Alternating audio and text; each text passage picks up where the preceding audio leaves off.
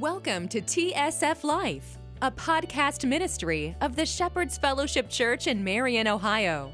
TSF Life is designed to bring you biblical teaching in a relational way that's easy to apply to your life. Let's join Pastor Tom Hypes as we dive into today's teaching.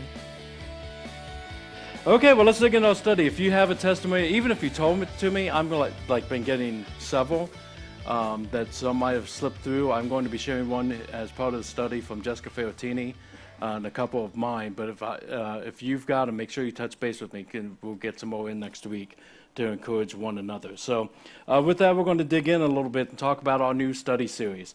Um, this study series comes out of a initial impression, kind of like the last one did when we were talking like the practicals of Jesus, and then it kind of more we got and studied more it became about kingdom living and how do we live kingdom living all the time from a practical standpoint. Um, this one, I, I, really kept feeling a, a desire during December to talk about the prophecies of Jesus as we've been going through the life of Jesus, the teachings of Jesus, learning and growing from it. And I really didn't know how to do that in a three week se- series.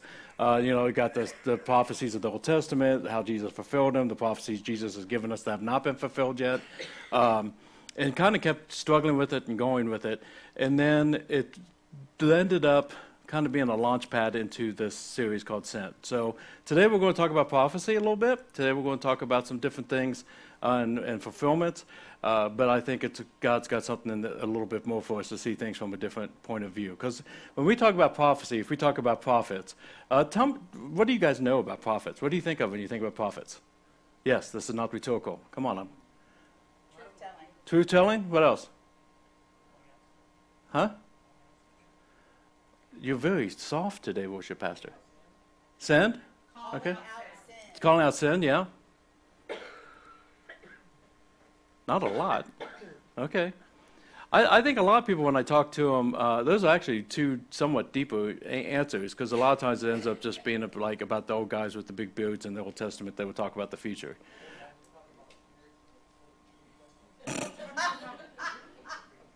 DT, why are you sitting by him if you're not going to control him? you know when Amanda's not in the room. Anyways. But uh, I'm, I'm, going to give you a definition. This is not my favorite definition. This is my second favorite definition for today's study. Um, we might build ourselves to that first definition, but with the help of Chris here, um, I want to start by looking at a prophet as a person regarded as an inspired teacher or proclaimer of the will of God. Um, and with this definition, it does not ignore the fact that there is a gift of prophecy that there are those that have different, I mean, we all have spiritual gifts if you've accepted Jesus as leader and forgiven your life by acknowledging with your mouth he's the Son of God and believing in your heart he died and rose again. In other you're God, I'm not. According to Scripture, we all have spiritual gifts. And for some people, that's prophecy. Uh, that's not necessarily what I'm referring to today, as much as what we think of when we think of a prophet. Um, and so, a person regarded as an inspired teacher or proclaimer of the will of God. Um, there are many that fit into that when we look at it from a biblical standpoint. Uh, when you got the Old Testament, there's definitely a season where prophets are somewhat prominent. Not the prophecy is done, but somewhat prof- uh, prominent. Uh, Nicole mentioned Isaiah today. Uh, we're going to talk about Isaiah a little bit. Uh, Jeremiah, uh, if you want to study in his life, Ezekiel, Daniel, are some of the bigger major prophets. There's minor prophets as well. If you get into the books, and I, uh, the, these, uh, actually, I don't even think these are listed on YouVersion, but I can give them to you.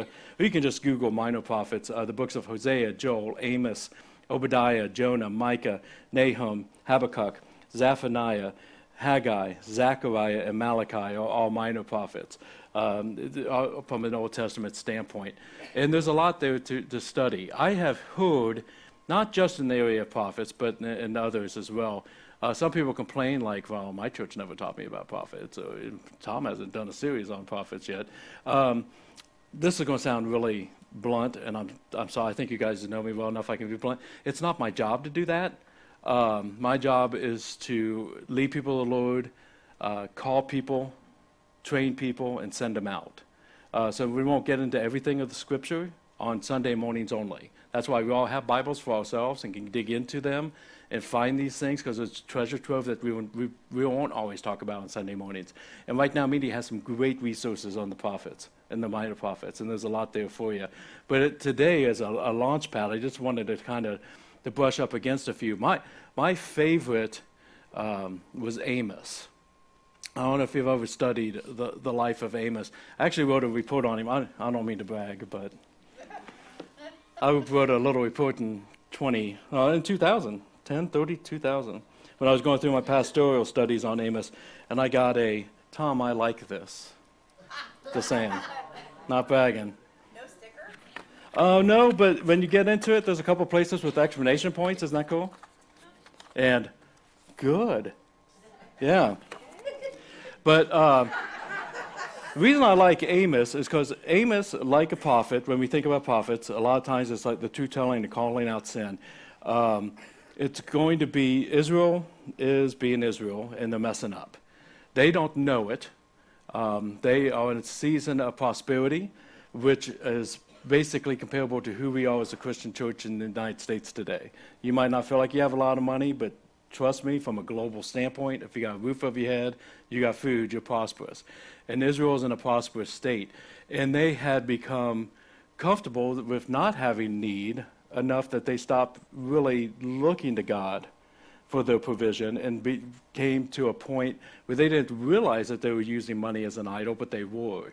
And the prophet was called by God to come in and say, This is not okay. I'm not patient with this. You guys have to turn from your ways, and I will re- reestablish you. If not, it's going to go badly. Now, we hear that type of message from prophets all the time. But when you think that Israel is a few million people, to be the prophet, we always think, you know, he's like, way to go, um, is intimidating to some. And the thing that I love about Amos is when God came to him and said, This is the message you're going to take to my people. Amos had never heard from God before. He was a shepherd, and he was a farmer of sycamore trees. And God says, I want you to go tell everybody they're screwing up. And I thought, man, that's, that's the, the, the whole report I wrote was him writing a letter to his dad because he was freaking out from, from that standpoint. That's why the reason I like Amos is he was faithful even though he didn't have that stature. Uh, I like Jonah. I think most of us know the basic story of Jonah. At least you read the co- comic book version of it, maybe when you were a kid and were going to church or whatnot. Uh, Jonah was, was one, he was a little bit different than, um, than Amos from the standpoint that he did have that stature and he was known as the prophet. Uh, and then, as you know, the story goes, God says, I've got this message. And he says, Great, tell me, I'm ready to do it again. He's been doing this for years. And he says, Okay, there's a, there's a message of repentance. Go tell the Ninevites. He's like, Wait, hold on. Who? Because they're not God's chosen people. And he didn't want anything to do with them. And all of a sudden, his prejudice was at the top of things. Um, and again, we can find some parallels to that with the modern day church as well. And he didn't want to go. So, right, he ran away, got thrown off the boat. There's a big storm. He gets swallowed up by a fish, which sounds really weird, but isn't that pretty cool of God to make sure he just didn't die in the storm and gave him protection within that? And some people I know uh, believe that that's an allegorical tale or a metaphor. Uh, I don't in any way, shape, or form. I remember when I was uh, growing up, maybe I was about Jackson's age, uh, we had a pastor who I give full props to. He was the first person to ever believe in me ministry wise. Uh, I was in a church that the teens were not allowed to pray in front of everybody. That was only men, and adult men. And uh, my pastor knew he had a, uh, I had a call on me and uh, asked me one week to, to lead the prayer, and uh, he got a lot of people really ticked off at him for it. Um, and he, he ended up getting fired because he wouldn't use the King James, he was using the NIV. Uh, that's the church I grew up in. But uh, his wife thought it was allegorical, which made a lot of people really, really upset. Um, the thing is, is he's mentioned in Second Kings as a real person. He served for a couple of generations under a king. Let me make sure I get this right. King Jeroboam II, who's a real person that we know about. We also have Jesus refers to him as a real person in Matthew 12 and Luke 11. Uh, so when we look at context of Scripture, it's not a metaphor, it's just God's crazy. God's crazy. And when he was finally regurgitated up on the, the beach, which that would be a great day, um, and he went and did what God told him to do, and they all got saved, this great, great prophet went up on a hillside and pouted because he was mad at God for saving them. You know, there's just so much within the, these different prophets that we have to look at. There, there's a ton of them. Make sure you, you study it so you can find some great things there.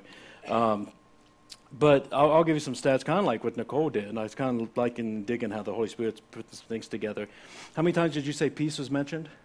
329. 329 times. Prophecies about Jesus in the Old Testament are over 350, just in the Old Testament. Outnumber how much he talks about peace, which is such an important topic and such an important thing that we need. 350 times. I'm going to give you just a couple examples. Let's see where I put that. Um, and I'll just ramble just so you kind of have a, a, feel for things. Again, Messiah is going to be a prophet, Deuteronomy 18. Messiah would be preceded by Elijah, Malachi 4, which is filled in Matthew 11. Uh, Messiah would be declared the Son of God. He'd be in Nazarene. He'd uh, bring light to Galilee. He would speak in parables. Set to heal the brokenhearted. Uh, again, Isaiah. Uh, Messiah would be a priest under the order of Mal- uh, Malachi. Malachi. Okay. Um, yeah Messiah would be called king. He'd be praised by little children. He'd be betrayed. The Messiah's price money would be used to buy a potter's field in Zechariah. Uh, Messiah would be falsely accused. He'd be signed before his accusers. He'd be spat upon and struck. Uh, he would be hated without cause. He would be crucified with criminals. He'd be given vinegar to drink, uh, and just on and on about his resurrection and his, his, uh, his death. Uh, and the thing that's awesome about that, again, is uh, Jesus didn't have control over most of that. It's not like he could say, I'm going to be the Messiah, so I'm going to take and talk them into crucifying me in between two criminals and uh, ask for wine, and somehow they'll f- figure out that what I really mean is vinegar. You know, like there's no control of that, and there was no. Uh, we wrote this after the fact, trying to match him up to prophecies, trying to make him look good, because the prophecies we're talking about they had for 700 to 2,000 years, that everybody had access and been taught. So there's no way to fake it from the background by, by messing with the record. He fulfilled a massive amount of ministry. Matter of fact, uh, we'll put this stat up from, from uh, Peter Stoner uh, from the book Science Speaks.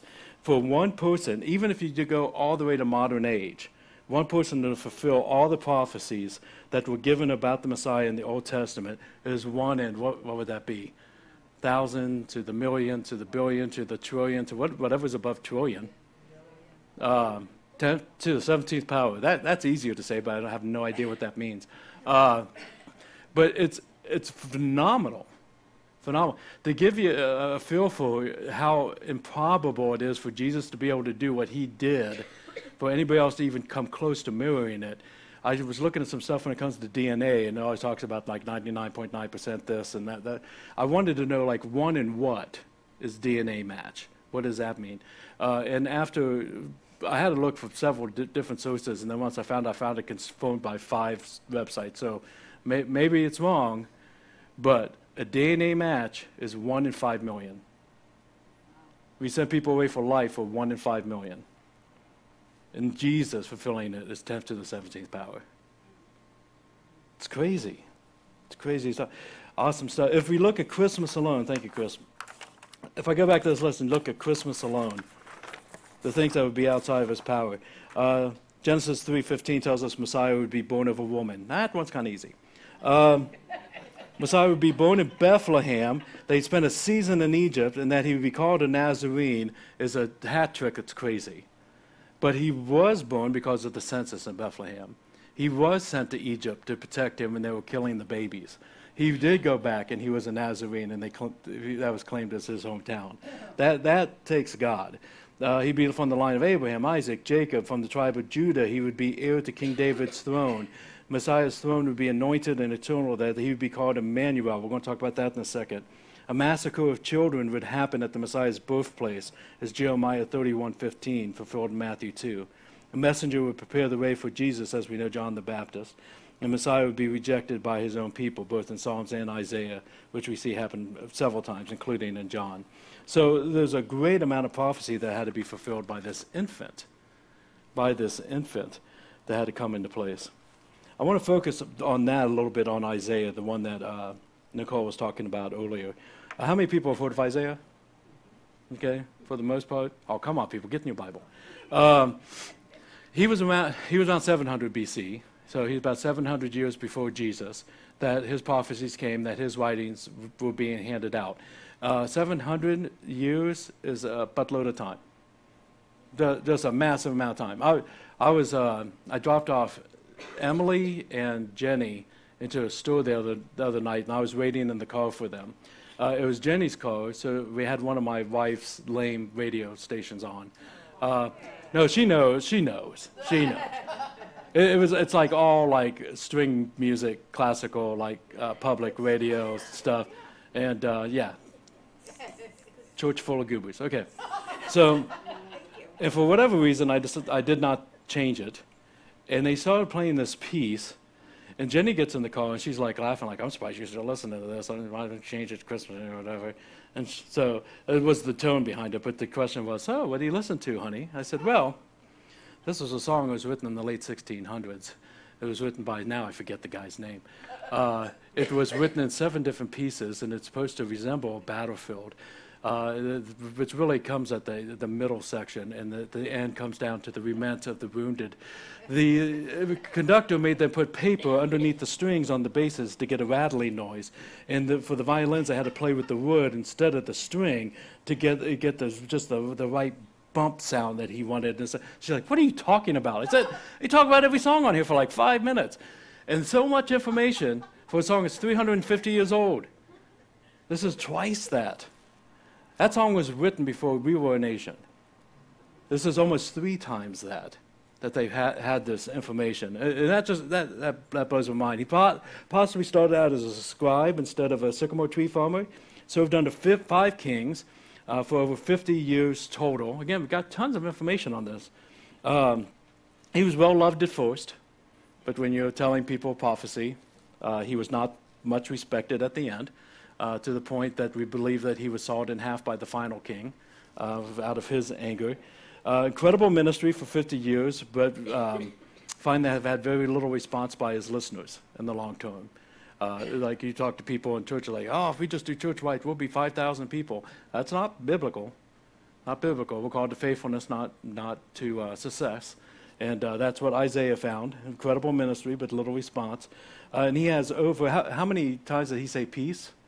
It's incredible to me that you brought up Isaiah. 30? 30? 30. He has over 120 prophecies on Jesus just in Isaiah. Um, and so here's a, we'll just go through a couple with Chris's help that are more Christmas oriented. Uh, or the Christmas narrative story. Isaiah 7:14 says, "Therefore the Lord Himself will give you a sign: Behold, the virgin shall conceive and bear a son, and shall call his name Emmanuel." 700 years before Jesus was born we all know in the hindsight who he's talking about. Matthew 123, Behold, the virgin shall conceive and bear a son, and they shall call him Emmanuel. The next one will give you, and this, this one cracks me up Isaiah 9 6. For to us a child is born, to us a son is given, and the government shall be upon his shoulder, and the name shall be called Wonderful Counselor, Mighty God, Everlasting Father, Prince of Peace. 700 years before. Holy cow, who is he talking about? Is there anybody else ever in history that we would say, well, maybe he's talking about Joe? it's impossible. It's impossible. Let's look at one of the, the main areas where this is filled. If you would get your Bibles out, we're going to go to Luke chapter 2. Um, and this is, I've shared this before, this is my favorite area of the Christmas narrative. Um, when it comes down to the shepherds and the angels, we're going to uh, Luke chapter 2. We're going to start out in verse 8 um, and see what, what's here. But this is the, to me, the exciting fulfillment of the prophecy of Isaiah. And this is after, again, like if you look at the beginning of chapter 2, you probably see something like the birth of Jesus Christ, and it talks about Jesus being born. And then we bring in the shepherds and the angels. So I'm going to start in verse 8 saying, um, In the same region where Jesus was born, there were shepherds out in the field, keeping watch over the flock by night. And an angel of the Lord appeared to them, and the glory of the Lord shone around them. And they were filled with great fear. And the angel said to them, Fear not, for behold, I bring you good news of great joy that will be for all the people. For unto you is born this day in the city of David a Savior, who is Christ the Lord. And this will be a sign for you that you will find a baby wrapped in swaddling clothes and laying in a manger. And suddenly there was with the angel a multitude of the heavenly host praising God and saying, Glory to God in the highest, and on earth peace among those with whom he is pleased. When the angels went away from uh, them into heaven, the shepherds said to one another, Well, I guess we should go to Bethlehem and see what happened, this thing that the Lord has made known to us. And they went with haste, and they found Mary and Joseph and the baby lying in a manger. Um, I'm going to go more details on this on Christmas Eve Eve, but just the, just the fact, again, that these guys are just out doing their job. Some of the 2010 testimonies we already had, I just went to work, I was just doing my job. And the next thing, God stepped in. Next thing, the Holy Spirit showed up. Uh, and, and with the angel's proclamation, that these guys who were basically, I'll, I'll tip the card a little bit, misfits, uh, were called into the Christmas story, that were called to be used. And uh, it still is, if we're talking about biblical imagination, still uh, makes me internally happy trying to picture them going from stable to stable, from barn to barn, trying to find the baby who's the Messiah. You know, because I personally don't think that they got it the first time. I think that I, I would almost the way that God works, I would almost think that the last one they're like, okay, maybe maybe we've got something wrong here. It was good, but but for them to keep going from barn to barn, looking inside and going, nope, nope, we're going to find this baby. It's not in the hospital. It's not with a, you know, a, a midwife. They say it's swaddled clothes in a, in a hay trough. So let's go f- keep finding him, and they find him, and what an incredible response would be. They have heard from God, and now they have experienced. Verse 17. And when they saw it, they made known the saying that had been told them concerning this child. And all who heard it wondered at what the shepherds told them. But Mary treasured up all these things, pondering them in her hearts, and the shepherds returned, glorifying and praising God for all they had heard and seen as it had been told them. What is the first response that they have? Worship and sharing the message. Sharing the message. You're not going to believe this. We were out in the angel and the angels came and this is the message and we got looking around feeling like idiots and next thing we know you're sitting here they're like hey no we fully get it because we uh, you know kind of have a messed up god too who does crazy things. And then as they went forward they did what? Shared the message. They took it out. They were sent. Let's go back to that first definition of prophet that i told you. And it's on the next slide chris. A person regarded as an inspired teacher or proclaimer of the will of god. My problem with that definition, the reason why it's not first, is because I think it brings to mind somebody else, not me. That, that, that's why I think it does. I, I, I think it's something within our intellect that Satan likes to push as hard as he can, so we think that's somebody else and not me. I'm not an inspired teacher. I'm not a, a proclaimer of the will of, will of God, right? I remember one time, uh, this is a long time ago, we were downtown still, so maybe only Ginger would probably be the only one in the room that remember those days that's here. Um, there was, huh? Somebody else? Carrie? Oh, that's true. I just didn't think you could think that far back. I'm kidding. That should be you, because you and Scott were like first Sunday. What is wrong with me? And who else? Tony? Were you downtown? Were you at the Racquetball Club? And you know what? You actually get parts because you're also a Prospect Baptist. Back in the day, before, before this even came to be. Okay, I'm an idiot. You're smart. I'm ugly. You're good looking. But uh, people are saying thanks, you were not part of the list. Uh, I understand. I create compliments anywhere I can too. But anyways, there was this one Sunday I had a marker board up like I do, like the paper boards. And I, uh, we started out by, by saying, um, as you know, we're new at church, what do you guys expect of your pastor? Let's just brainstorm. What do you expect of your pastor? And you got everything on there about, you know, be, being spiritually mature, being in the scripture, seeking God for his vision, taking, reaching out to others for Christ. You know, just everything. We've just filled this thing of what people expect of pastors. And I remember looking at it and saying, okay, I'm in, as long as you do it too. And I remember like a couple people gasping, like, "Oh, holy crap! I didn't mean to put that stuff on myself."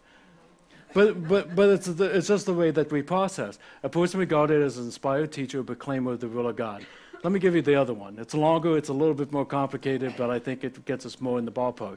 A prophet or prophetess is an individual who's regarded as being in contact with a divine being and is said to speak on behalf of that being, serving as a, it's a mid, eh, intermediary, there we go, with humanity by delivering messages or teachings from the supernatural source to the other people. Definitely Isaac, definitely Amos, de- definitely all the people that we mentioned. But don't the shepherds fit that too?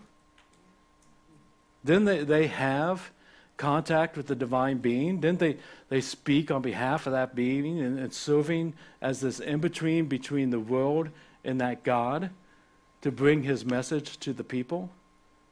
They definitely do. They definitely do. Don't you and I? Matthew 28, 17 through 20. Jesus came and said to them, All authority in heaven and on earth has been given to me. Go, therefore, and make disciples of all nations, baptizing them in the name of the Father, and of the Son, and the Holy Spirit, teaching them to observe all that I have commanded of you. And behold, I am with you always to the end of the age. We're called and we're sent. The question becomes Am I Amos or am I Jonah? Do I like to do the Christian stuff in the boxes that I'm comfortable in? And I get upset when God tries to call me out of it. And I pout when he takes and does something nice for somebody that really annoys the crap out of me. Or am I Amos that says, I have no business doing this? I'm just a shepherd. I'm just a sycamore tree farmer. I'm just a sinner who's only saved by grace. Right. Now you've got a message to take out. Now you are sent. That's what I want to focus on this month. Uh, for a multitude of, of reasons, um, and I share this every year, but please hear it with fresh ears. Um, December is, from a cultural standpoint, an incredibly rich month when it comes to outreach. Incredibly rich. Uh, and it's not just for the church. That's, that's, uh, you will see more documentaries about Christ on History Channel and Discovery Channel, not the best sources, but History Channel and Discovery Channel about Christ this month in the month of Easter than you will any other time of the year because people are thinking about him. People, the, the, pe- people are out there that are um, thinking about Jesus because they remember what it used to be like when they went to church as a little kid and they have fond memories of going to the candlelight service with grandma. Then they don't think about it any other time of the year. People are more open because, as Nicole was sharing, December is a horrible month when it comes to people struggling with grief and mental health issues that are looking for something, some kind of something, because we're designed to have that something because that something is Jesus Christ. It's an incredible, incredible season. Um, and if we're coming off of this, time is short and we need to be good stewards and Christian community is awesome messages, then we need to be able to take that out to those that need it, that need to hear it. And we've already heard in some of our testimonies today people that are in the workplaces or homes that need it loved, people at Walmart, whether it be Marion or Marysville, whether they're in Nicole's way or not we as a church do try to support you in your ministry with events that you can invite people to. Because some people can go up and talk to somebody about Jesus without any thoughts whatsoever. And some people, Jesus will take and tell them to go talk to them about Jesus, and they're talking about Jesus, and they're shaking as much as Lisa was when she was up here. You're a good girl. I'm proud of you. So let's talk about some of those opportunities because it's so easy for us to think about it from an only a stand, personal standpoint. This worship concert, Saturday night from 5 to 6, is a great opportunity to bring others so that they can see what it looks like to worship our God. Have you thought about inviting anybody to it yet?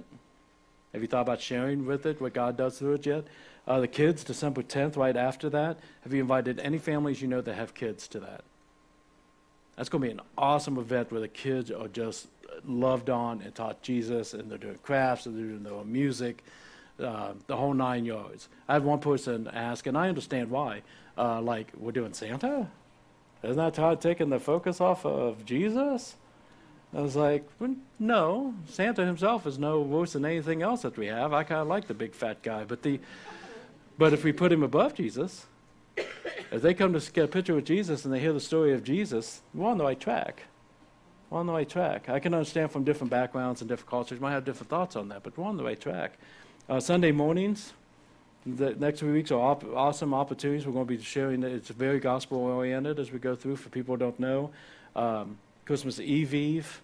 You guys seem to do a pretty good job with that. I'd love to pack this place out, uh, and we've got some great surprises with that. Uh, we've got a great surprise on the worship night too, but I'm not going to tell you what it is. But if you come, you'll be the very first people to know something. Uh, resources, resources. We give you resources. Try to back you up. The 2010. That's that's there for you guys. We've always done it with you guys' money. This is the first year we did it with church money. Uh, my hope, my hope, my hope is your story becomes like Stein's. I gave the churches twenty dollars away, and then later I did my ten dollars here.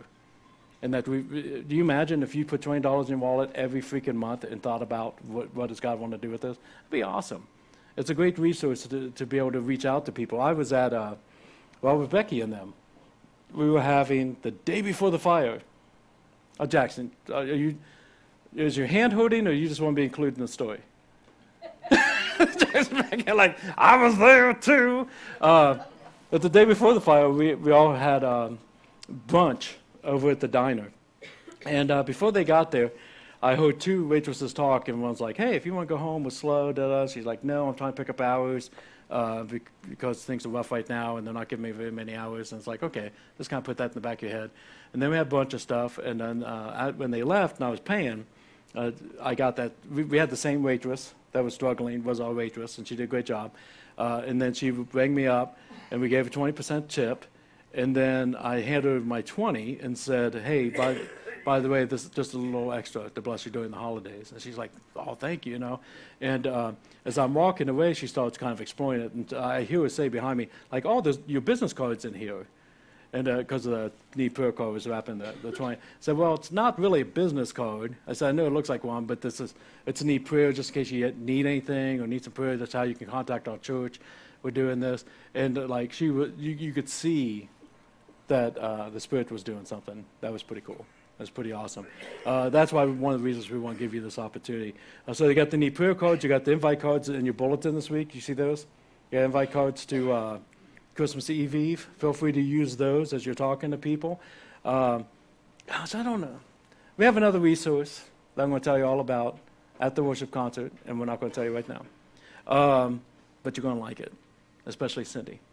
And then, I got a feeling Cindy might know what it is, though. Might not put it together right now. I'll tell you afterwards. Nobody else gets to know. Uh, we also have, we put the billboard up. Have anybody found them yet? I know Carrie has. She found one. Anybody? Okay. Um, we have done three billboards. We had done this once before years ago. I'm not a big fan of billboards when it comes to ministry.